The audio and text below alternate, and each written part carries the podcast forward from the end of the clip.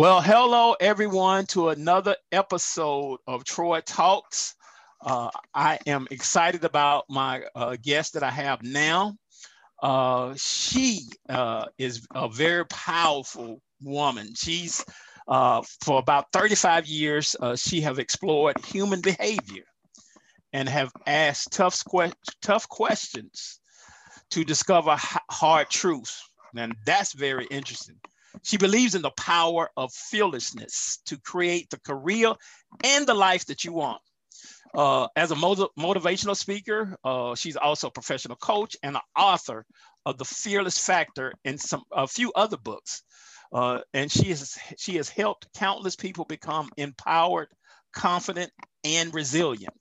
Uh, her work it focuses on uh, leadership and leaders who will really dig into self-discovery and, and, and, and, cause them to take accountability for their actions and responsibility for their decisions.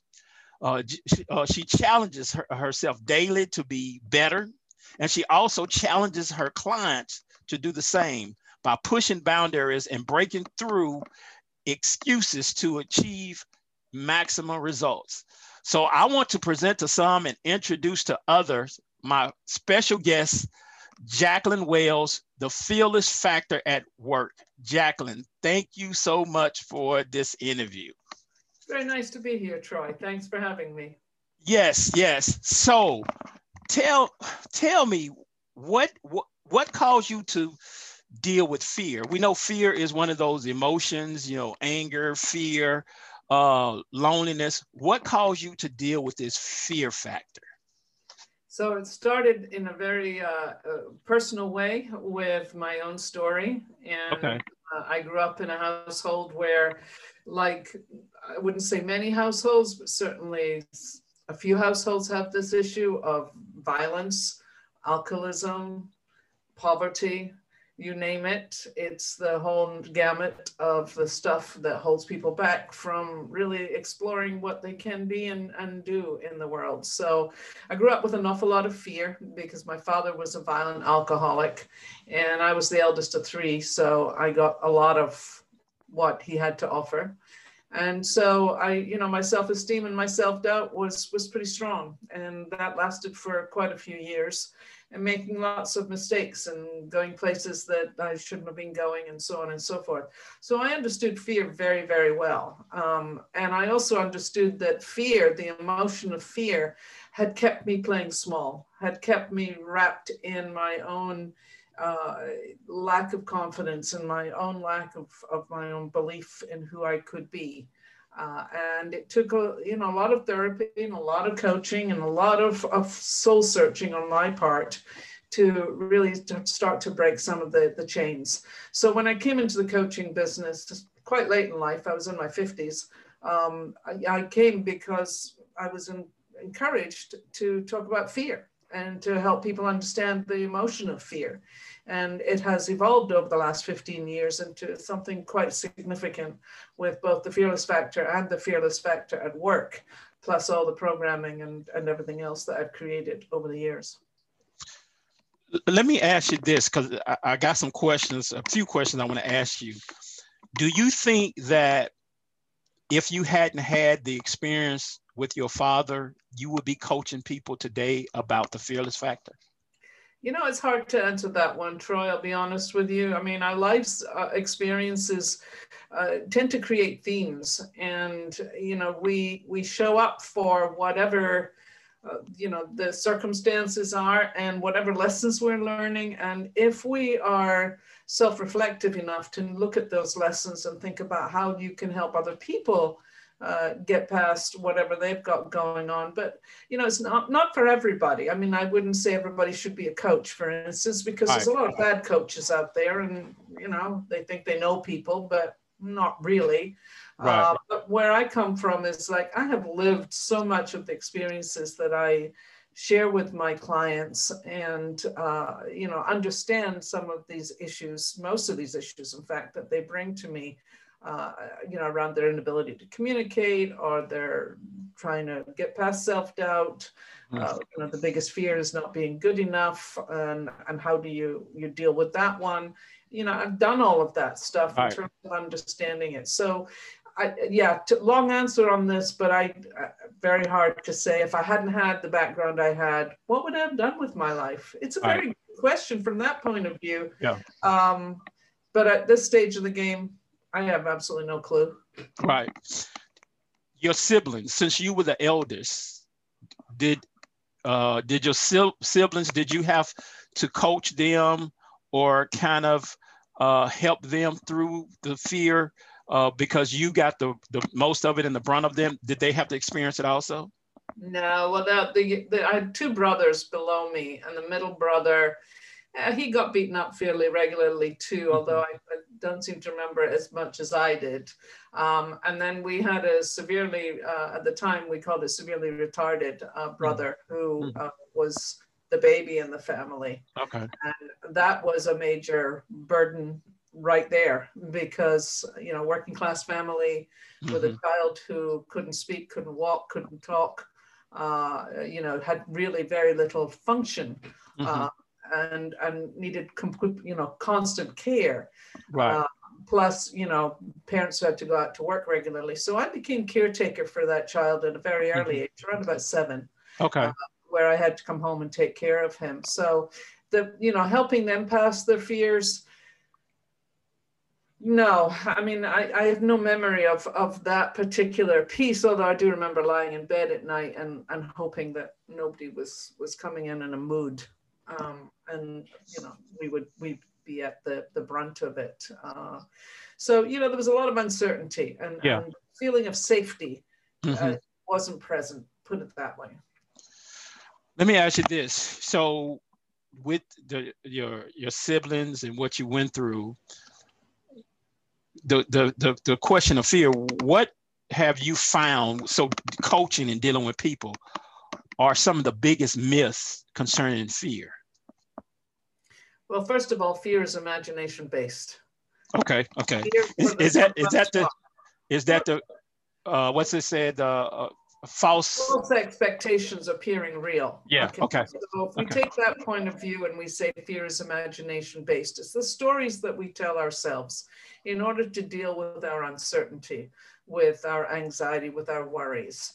And frequently it's it's based on future thinking you know if i'm sitting in the present and then my my future is not looking terribly good and i'm building the worst case scenarios. You know helping people to understand how to think more positively is a big piece of moving out of fear. But i always like to say with fear ask yourself is it true? Are you you know what is the threat? Is it a physical threat? Uh, and if it's a physical threat then it's real. If it's something that is you know, going to lose my job or my bank account's going to be empty or um, my relationship is going to end. Do you have empirical evidence for that? If you don't have empirical evidence, then it's just a story that you're telling yourself. So you have to, again, think of it. Fear is an emotion, just like anger or sadness. And so the question then becomes, how long do you want to hang on to that? You know, because too many people build their lives around their fears right. and or their anxiety or their their angers or whatever it is you know but once you come to understand that it's a piece mm-hmm. then you have an option you can do something about it uh, uh, jacqueline one of the great well one of the two greatest things I think from personal experience and, and dealing with people that people fear is either the fear of the unknown or the fear of failure. And you know, uh, your your uh, title, the fearless factor at work. What is the fearless factor? How can people overcome the fear of the unknown and the fear of failure by applying what it, what what the fearless factor is? Tell us more about the fearless factor. So the fearless factor is very simple. It's about being fearless is not the absence of fear, but it's the courage to take the next step. That's all it is. Okay. So when somebody says to me, you know, I, have always been fearless, that's terrific. That means mm. that you're always in action. You're always ready to take the next step. You're not going to allow circumstances to hold you back. Mm-hmm. But when people come to me and they say, I'm stuck, well, you're stuck because you're not taking the next step, even if it's a small step. It can be as, as tiny as you want it to be but you've got to be able to move the needle somewhat in order to move past it. So being fearless is not the absence of fear. Fear is a normal emotion. We all have it from time to time. But having the courage, which is the other side of fear, you have to be able to balance them out to take that next step. And I like to say in my tagline, be fearless, see where it gets you. Right. Because that really is my point. You know, it's like right. you take that next step, where's it going to take you? Right. You know, and are you willing to present yourself with an image of somewhere good, right. somewhere bad? Because if you're going to go somewhere bad, well, then you're still in your fear uh, position. And, you know, most people have what I call uptown fear problems. Okay. And the uptown problems, are, the fear problems, are that most people have a comfortable home, a reasonably comfortable job. You know, mm-hmm. they've got mm-hmm. enough money to pay their bills and so forth. Um, and they can raise their family and so forth. And circumstances will always come in and, and disrupt our whatever quiet we might have in our life. Like last year was a tremendous blow to so many people. True. Uh, but when I talk about the uptown fearless problems, it's it's really self-generated stuff. Okay. It's to do with our thinking, and our thinking drives our behavior. And if our behavior is not showing up to the highest levels of, of what we are and who we want to be and how we wish to be in the world, um, then you have to question it. And a lot right. of this work is about self reflection. Okay. Ask yourself hard questions. All of my books are filled with hard powerful questions. Because if you don't sit and ask yourself these questions, you know, people always come to me and go, I'm looking for answers. Well, you've got the answers. Right. to ask the right questions. Ask the right questions. Gotcha. Yeah. Yeah. Do you do you think that uh because you, you you two things you made me think of. One of the things you made me think of, I'm I'm a man of faith, and there's a biblical character named Joshua.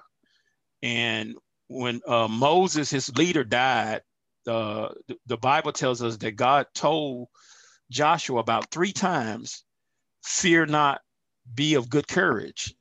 And it's kind of what you're saying is, you know, he knew Joshua had a big task, and you, you're saying, look, uh, it's not the absence of fear. It's hey, fear's there.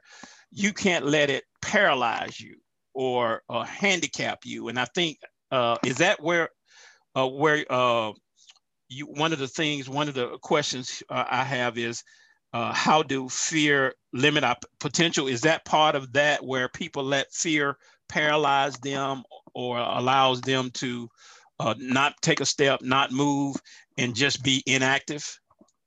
Yeah, I mean the biblical quote is is right on. You know, fear not, find the right. courage. You know, I mean that's exactly what I'm I'm talking about. Right and th- thanks for reminding me of that biblical quote. But uh, you know, there's no new ideas in the universe. Frankly, I think that you know we all have different ways of packaging it and, right, and true. true. it out there.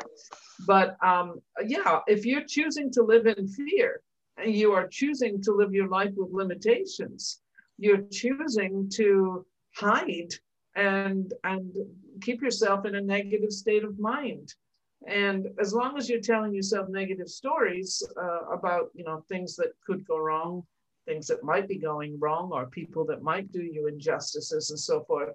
I mean, um, why do you think that there's so much insecurity uh, mm-hmm. in individuals? And right. that's that's really what that's about. You know, they can't see around the corner, frankly. And uh, you know, I I definitely feel that we all have a tremendous potential to bring our whole selves out into the world, to shine in the world, to really mm-hmm. bring that light of who we are as human beings to right. the world. Um, but too many people tell themselves this, the wrong kind of stories. You know, I'm not good enough. I'm not capable. I'm stupid. I'm this. I'm that. You know, I did it for years. Mm-hmm. I mean, I didn't think I, I amounted to anything because my dad right. told me for years I would never, I never amount to anything, and I believed him. Yeah. Uh, and so my famous story is, you know, standing in a room full of FBI agents and, and telling this story about my dad and, and fear and so forth. And when I looked up at the ceiling, so I said, "So what do you think now, Dad? You know, did I amount to much? You betcha, right. I yeah. but it took work, and that's right. the other thing about this. People are lazy, and I okay. say this with passion. Mm-hmm. People are lazy Right. Oh, well, it means I've got to really sit down and think about this stuff. It means mm-hmm. I've really got to make the effort to change things. Oh, well, it feels like it's hard work. Well, damn right, it's hard work. Right. But if you're not prepared to do the work, then you'll just sit in your own stuff and, you know, kind of as my mother would say, God help you, you know. Right. So Jacqueline, you you said something and, and, and I lost my thought, but I, I, I got it back.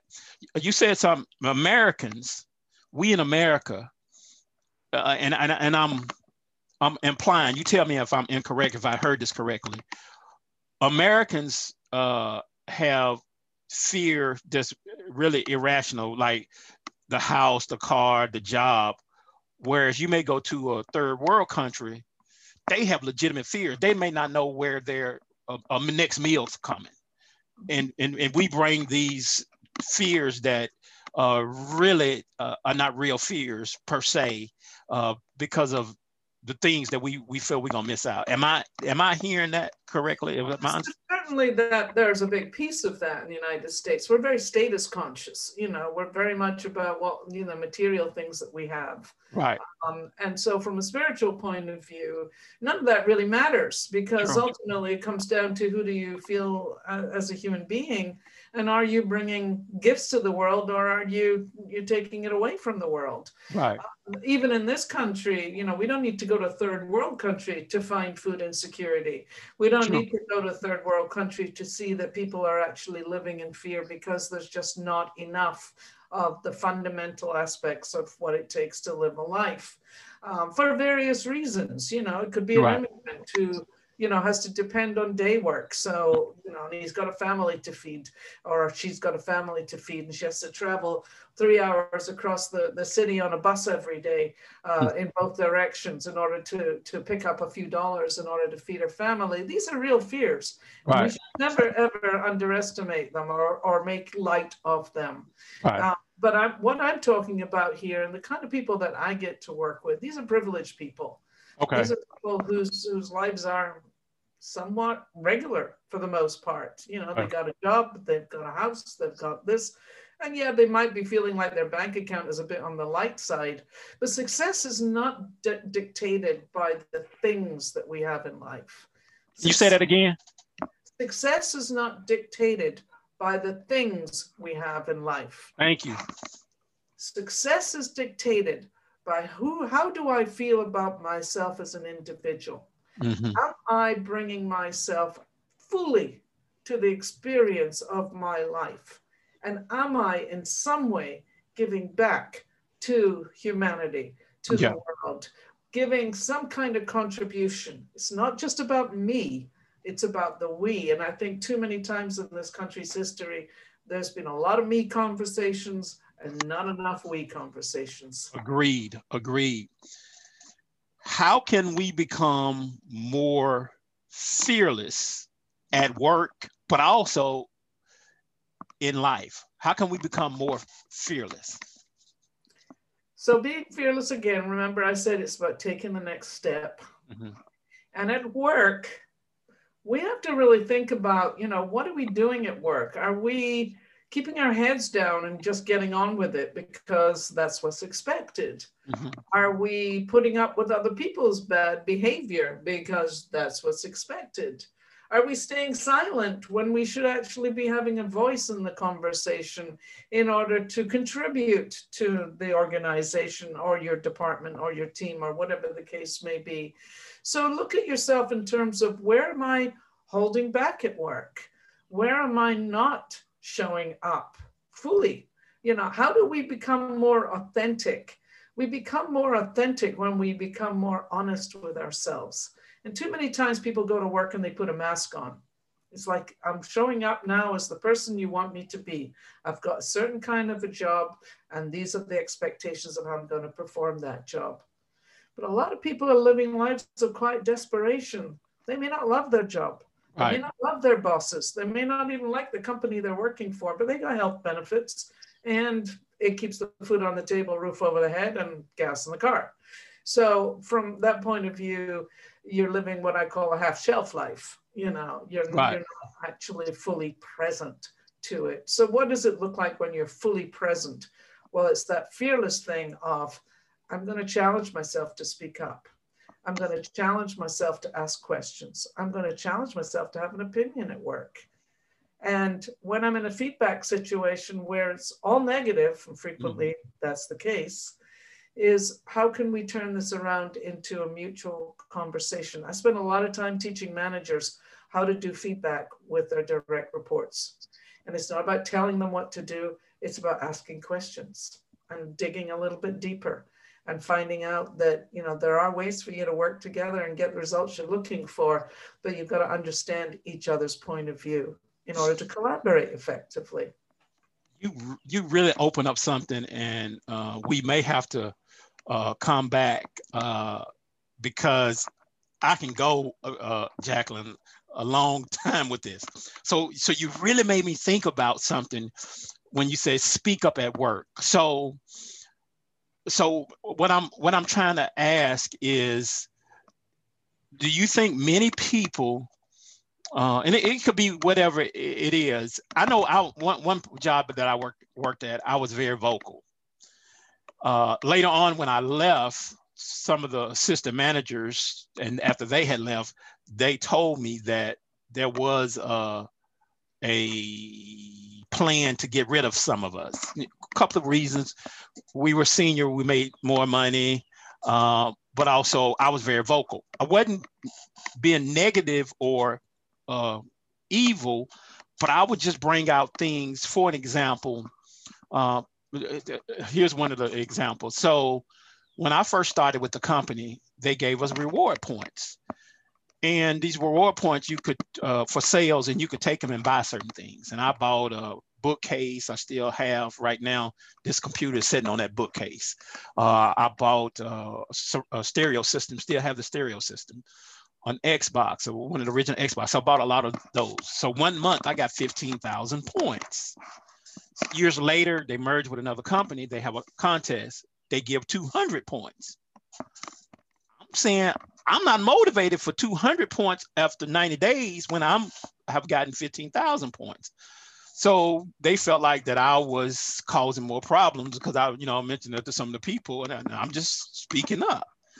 And so uh, I said all that to say this: is it people are afraid to speak up? They allow fear because they are afraid that they may be they may lose their job or retaliation or demotion or, or things like that. Is that what the what we see a lot? There's definitely that that piece there. You know, it's like, um, you know, you could lose your job. Yeah, you could find yourself retaliated against. You know, but what you're dealing with is other people's fears there. Right. It's not that they're any better than you are. It's right. not that they have anything more than you have. Right. It's simply their reaction is probably fear based. Right. I do a lot of behavioral assessments, 360 behavioral assessments, and I can tell you that a lot of the styles of behavior that we look at, you can find fear based at the bottom of it. You right. know, somebody who's too aggressive, there's there's usually some fear involved. If you find somebody who's very approval driven, there's usually fear involved. If you find people who are avoiding making decisions, there's usually fear involved. So, you know, we look at most organizations then, and the fact of the matter is many of them are fear-based organizations. It's from the top down, do as I say, not, not as you wish to do or wish to participate in, just get on with the job. But what they don't understand is that, you know, what all companies have in, in common is people. And what are the challenges that all companies have in, in, in common? People people. Uh, and so if you learn how to respect your people and really bring them the fruits of their labor in return for appreciation and recognition and so on and so forth, you get a whole lot more loyalty. You'll get a whole lot more work out of people, at least, you know, performance that you can be proud of rather than feeling like, yeah, well, why the hell should I bother? You know, right, I don't right. get paid for this um, and and there's no incentives there. That's what it is. And you know, we talk about psychological safety in the workplace. I touch on that and the fearless factor at work, and that's part of it. If I don't feel psychologically safe, I'm mm-hmm. not going to open up. Right. True.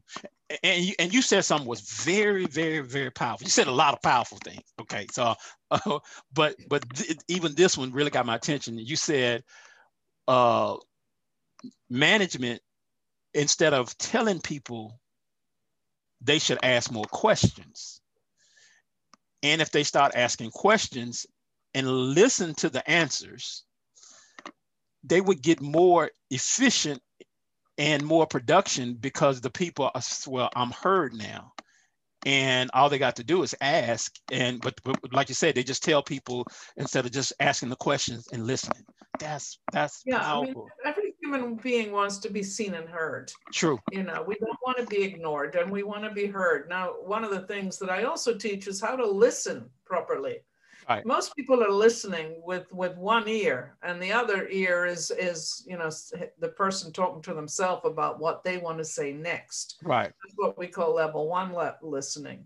But when you're really listening, you're also listening to what's not being said. That's and true. You're, really digging into, you know, I'm hearing that this might be bothering you. So mm-hmm. can you tell me more about that? Mm-hmm or use a phrase like help me understand because i'm not getting the whole picture here right and don't jump to conclusions don't have assumptions about what you think is going on with people but test it out ask the questions to find out am i right or wrong here and you know give them the opportunity to say yeah you might be off base and help them feel secure in saying you know i've been watching what's been going on here and it's been really difficult oh so rather than get defensive, well, what do you mean by that?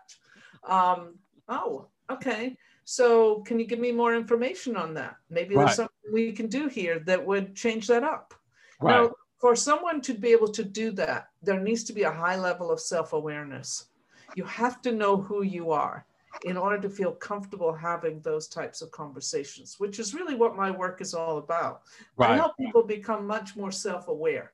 Gotcha. Develop the emotional intelligence skills that allows them to have those types of conversations with other people and also to break through their own barriers, their limited beliefs and the ways in which they they don't take the next step. That's that's you know what I do. I encourage people.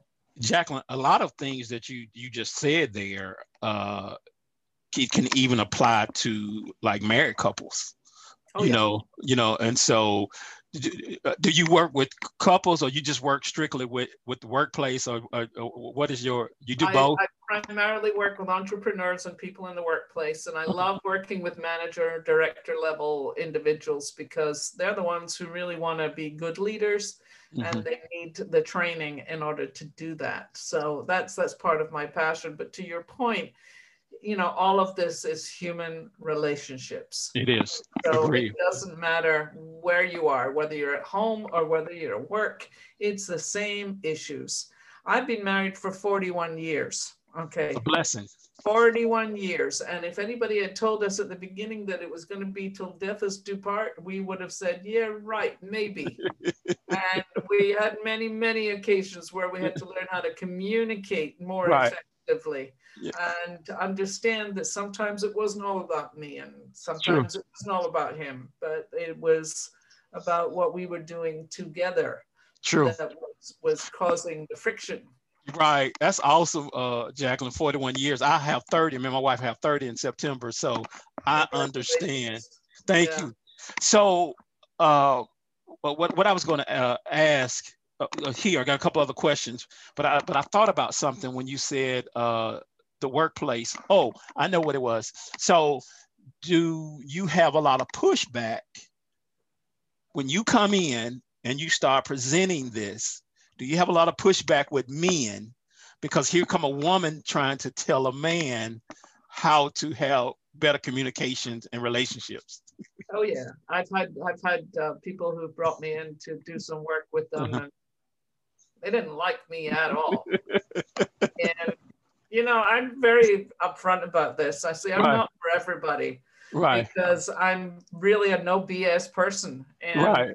because I'm very direct in my communication, I tend to, to, see, to call it how I see it. And right. you know, it's either going to land with you or it's not going to land with you. And if right. it doesn't land with you, then that's okay. You can keep doing what you're doing. I mean, right.